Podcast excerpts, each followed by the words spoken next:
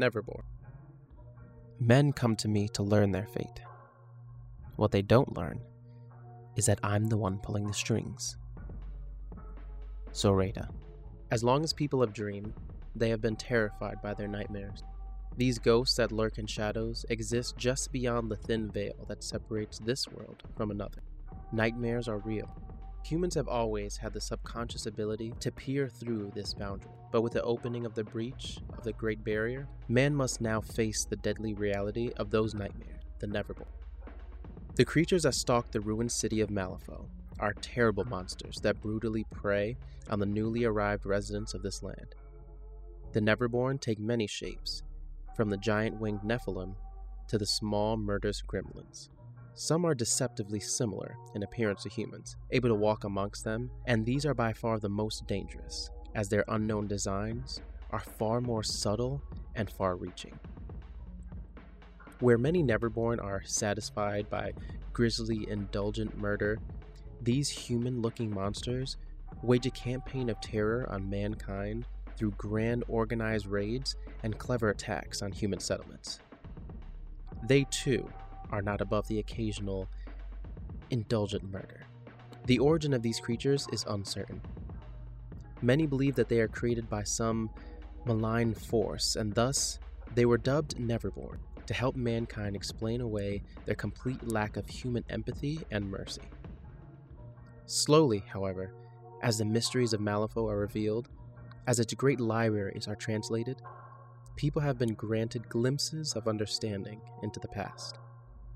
The appearance of monsters in this world seems linked to a great cataclysm occurring ages ago that transformed it from a place not unlike Earth into the ruined splendor seen today. These cataclysm marked the death of a world ruled by logic and reason, replacing it with one fraught within passion, madness, and death. The Neverborn are the people of this new age, a people completely foreign and unknowable by man. Savage and ruthless, they are prone to fits of murderous madness and capable of incredible violence. Beyond that, they are creatures possessed of a terrible secret, of sins committed in the distant past. They have endured the death of this world and will not tolerate man's trespass. The Guild has tried everything possible to diminish the Neverborn threat, willing to deputize anyone. The guild frequently sends groups of hunters on Neverborn raids. Most of these deputies fail to survive their first encounter. The Ortega family, with their matriarch, Perdita, has proven the most effective deterrent of Neverborn proliferation. This family is credited with dozens of slain monsters, and their success has led to a sort of fame among the people of Malifaux. These are the heroes that the people idolize, and the Neverborn, despite their best efforts, just can't seem to get rid of.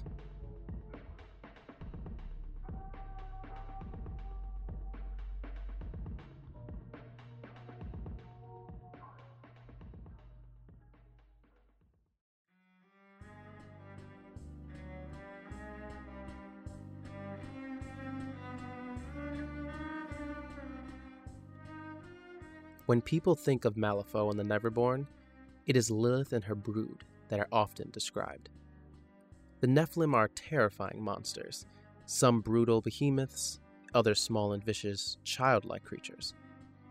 Lilith herself is a mercurial creature, calm and seductive one moment, furious the next. Lilith was the first Neverborn to ever give her name. Her appearance and the wicked intelligence she demonstrates in battle revolutionized human opinion of the Neverborn. It was not considered previously that these monsters might be intelligent. The revelation that these creatures may have a culture and society of their own implied that they had a specific agenda they were pursuing in their campaign of terror against humans. Lilith is a leader in that campaign of terror. She is regularly listed by the Guild as the number one most wanted often trading places on wanted posters, her bounty steadily climbs as her attacks become more brazen and destructive. Her primary goal seems to lay in maximizing casualties during her raids and to sow as much terror as possible before disappearing into the shadows once again. Lilith is Malifaux's boogeyman. Parents fill their children's heads with grim tales of her exploits, and those children stay put in their beds at night for fear that Lilith will come and take them away. Whenever the story of a Neverborn raid appears in the paper, one can bet it was perpetrated by Nephilim. This populous brood of Lilith appear in a wide variety of sizes. What begins life as a tiny, bothersome imp can grow into a mighty winged nightmare. There are theories that the life cycle of these creatures is contingent on the carnage they cause. Several eyewitness accounts report Nephilim visibly growing in size during an attack, some even sprouting wings from their back while consuming a helpless victim. Reports vary widely, however, with others claiming that these creatures breathe fire, eat metal, and vanish into mist. Still, the rapid growth of these monsters remains of interest to researchers searching for a way to combat this threat. Of particular note is this creature's unique blood chemistry, black blood never encountered in any other creature. Tests suggest this blood is far more efficient than the red blood found in humans and other mammals. Further, a cell has been identified in this black blood that seems to cannibalize red blood, leading researchers to speculate that it isn't the carnage that is the catalyst for Nephilim growth, but the consumption of human blood.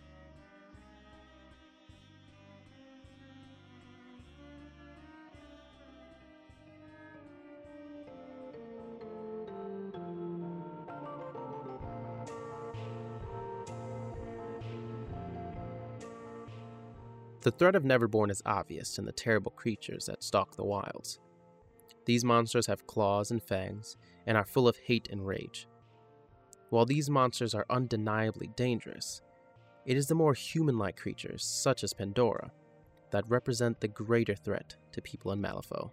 Pandora, like many of the Neverborn seen in her presence, is almost indistinguishable from a typical human.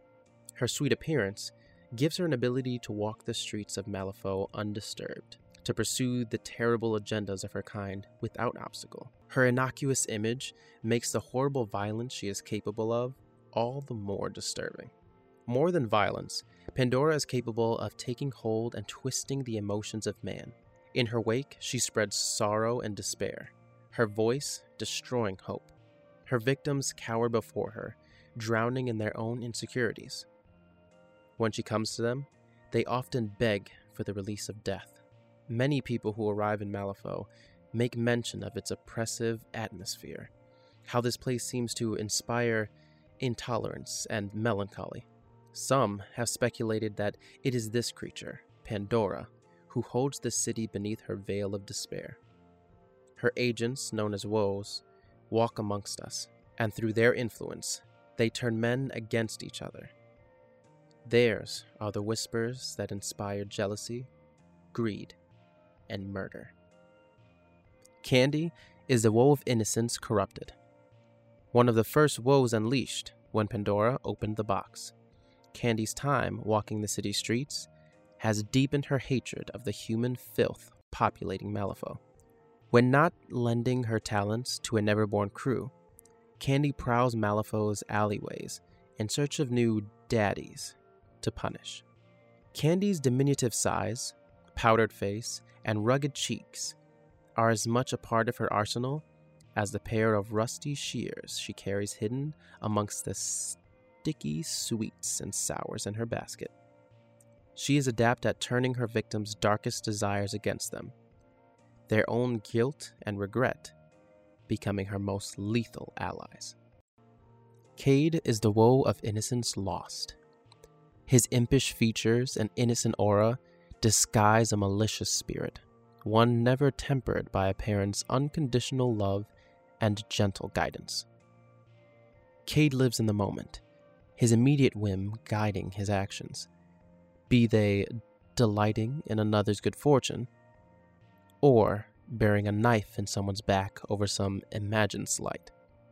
Where other woes turn their victims' base motivations against their owners, Kade draws his in by playing on their sense of kindness and decency. relishing the dawning horror on their faces the instant he betrays them. The most numerous of the woes. Sorrows exude their namesake emotion, thriving on the seeds of depression and futility they plant in others, then feeding on the corrupt results.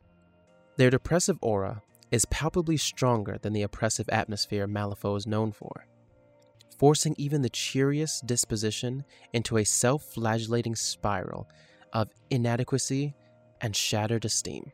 Sorrows seem attracted to despair, draining the spirits from those they come into contact with, and emptying them of their desire to live. Even when taking action against a sorrow, individuals in close proximity find themselves seeing the uselessness of it all, slowly succumbing to feel what the sorrows feel nothing at all.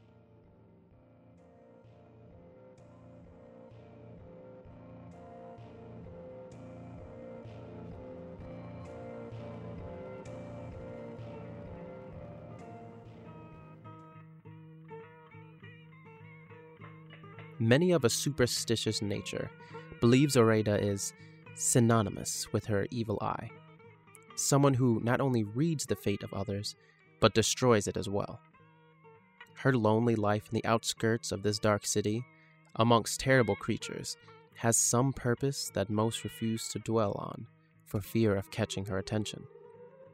She lives in the bogs around the city, and occasionally, lovelorn young men or adventurers seeking fortune venture to her for a glimpse at their lives to come through her cards. No creature in Malifaux better understands the mechanisms of fate. She is present where destiny dictates, at events of great import that shape the future of this land. Her complex designs stretch far and wide, tugging at the skein of fate and manipulating people and events much like a puppeteer. Her influence can be felt throughout the city, though she is rarely seen. When the hairs on one's neck prickle or a chill runs down their spine, it is attributed to the hag's gaze. She is out there, and she is watching.